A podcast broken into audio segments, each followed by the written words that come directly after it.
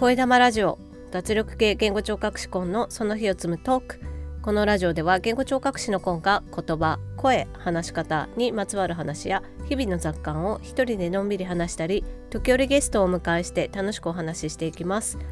聞いてくださっている方の肩の力をたらーんと抜いていけたらと思います。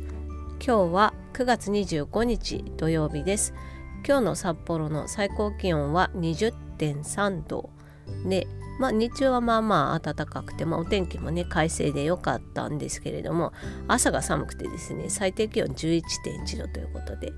そろそろ最低気温が1桁になってくる頃かなという感じです。朝はもうね、長袖と靴下をちゃんと履いてないと寒いなというふうに思います。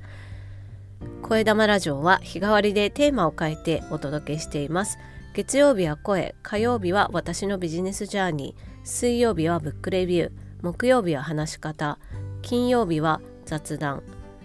土曜日は北海道や札幌に関すること、そして日曜日はお休みをいただいています。今日は土曜日ということで、北海道や札幌に関するお話をします。歴史的な建物についてちょっとお話ししてみたいなと思いまして、札幌はね、歴史がそんなに古くなくて、建物がね建つようになったのは明治以降ですね。開拓市というものが置かれて、でその後にどんどんと建物が建つようになってきたというような歴史があるので、現存している古い建物っていうのは、明治以降ということになります。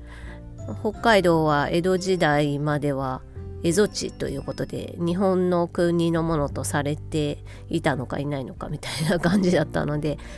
どうしてもね歴史を感じるっていうものはなかなかないんですけれども、私結構近代的な建築物って好きで、特にヨーロッパの風情を感じる建物っていうのがね興味惹かれるんですよね。で最近本屋さんで見つけた本で、その開拓の時期からだいたい昭和の初期ぐらいまでに建てられたような、ちょっと古さが感じられる建物をね、札幌と小樽と函館で特集しているような本を見つけましてね。でそれを読んでいたら、やっぱりこういう建築物見るの好きだなって思ったりしてて、で特にね心惹かれるのが石造りの建物なんですよね。で札幌とそして小樽はですね、石造りのその明治時代から昭和初期にかけて建てられたものっていうのがいくつかあります。それは土地柄と関係性が深いかなと思っていて、どうしてかっていうと、札幌南石という石があるからなんですよね。聞いたことありますかね。札幌南石というのは、札幌市のね南区の山で採れる石のことを言うんですけれども、4万年前に札幌の南側にある支笏湖というところが火山によってできたらしいんですけど、その火山、すごい大きな火山だったらしいんです。湖がねできるほどの大きな火山で、その火山の火砕流が札幌の方にもねすごいスピードで時速60キロって書いてあったものもあります。それぐらいのものすごいスピードで流れ込んできてですね、それが冷えて固まったものが札幌南石というふうに言われています。溶血凝灰岩というものらしいですね。その火砕流が冷え固まってできた南石の札幌南石のことをそういうふうに言うらしいんですけれども、似たような建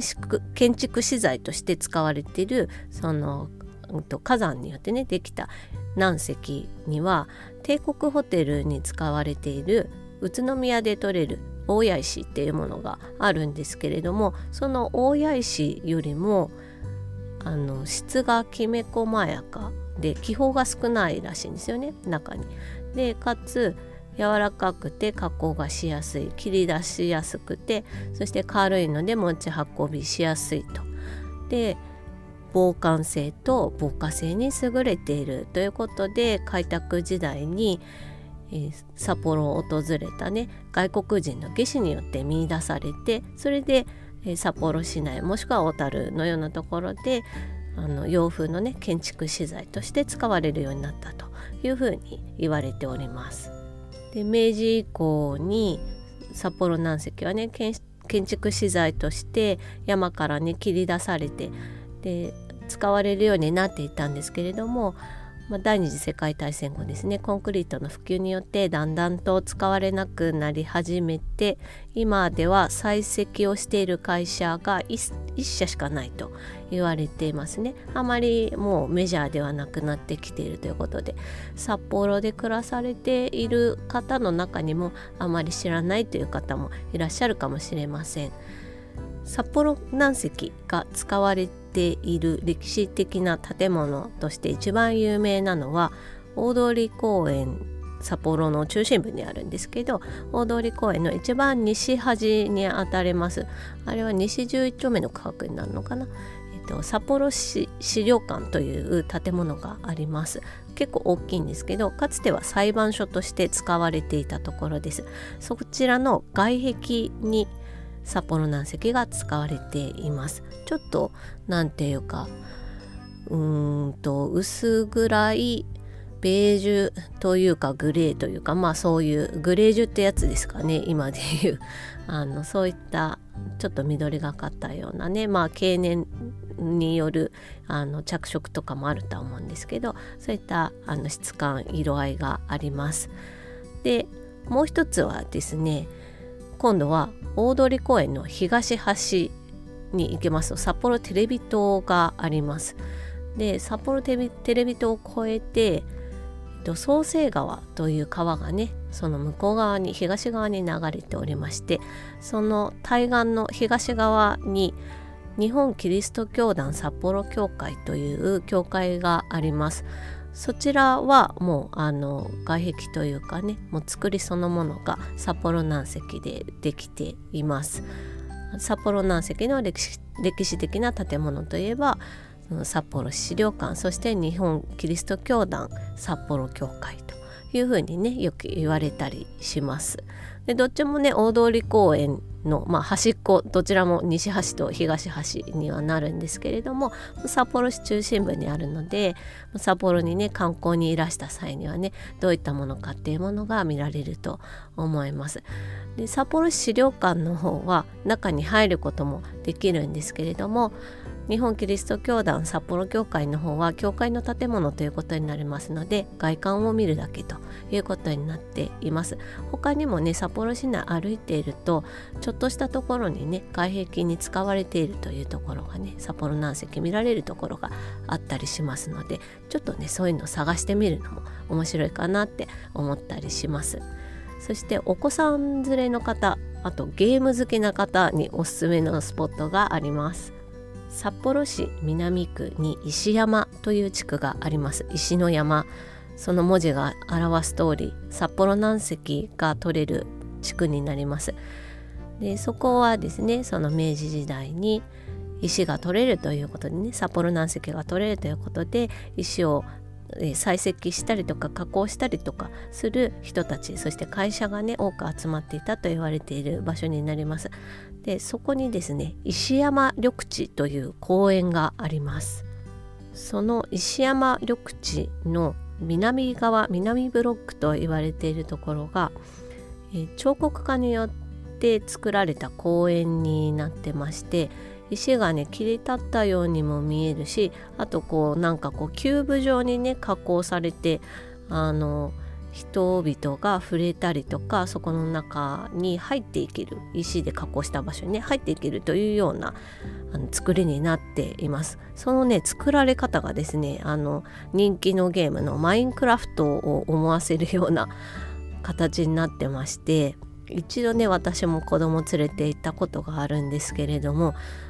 ゲームの世界に、ね、入ったような気持ちになれます。マインクラフトが好きなお子さんですとかね、大人でも好きな方いると思うんですけど、もしくはねマインクラフトが気になる方はねぜひ行ってみてほしいと思います。あとドラゴンクエストとか好きな世代もねちょっと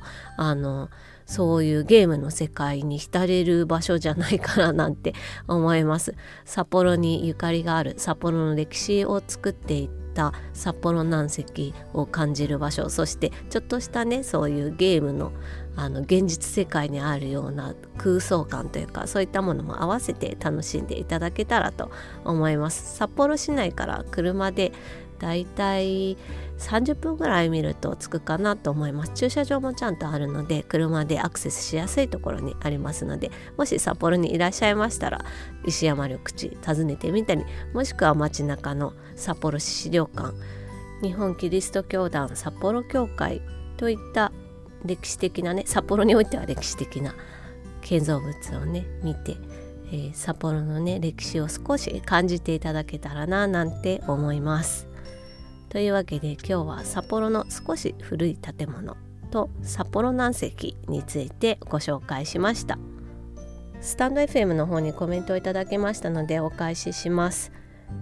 昨日金曜日雑談の日で、私が先日実家一人で帰った時に近い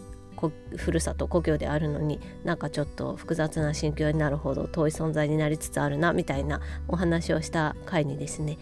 マッチさんからコメントいただいています。初めてコメントします。マッチです。田舎の寂しい感じよくわかります。県庁所在地の山形市内勤務だと実家の寂れた感じがなんだか物悲しく思いますね。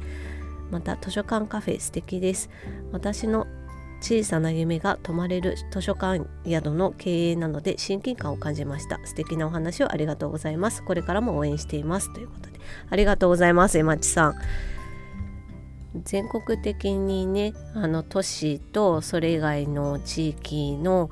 その違いというかね、過疎化っていうものは深刻な問題であるなと思うんですけどね、本当なんかこれを現実として受け止めるのが自分としてはなかなか難しいという感じをね共感していただいてすごい嬉しいです。ありがとうございます、ね、便利なところに住んでると本当にわからないっていうことだなっていうのはね、たった45分ぐらいの距離で私は札幌トータルの間に感じてしまったんですけれども、そういうところはね日本全国あちこちにあるんだなということをエマチさんのコメントで改めて感じました。コメントありがとうございます。そして図書館カフェね、これきっと久美さんのインタビューの回のコメント返しの方でお話くださってるんだと思うんですけどね、図書館みたいなカフェできたらいいですよね。日本中にそういうとこがあったら素敵だと思いますので、マチさんもし作られましたらぜひご案内ください。いの一番で駆けつけます。というわけで今日はこの辺で終わりにします。カーペディエム、チャオ。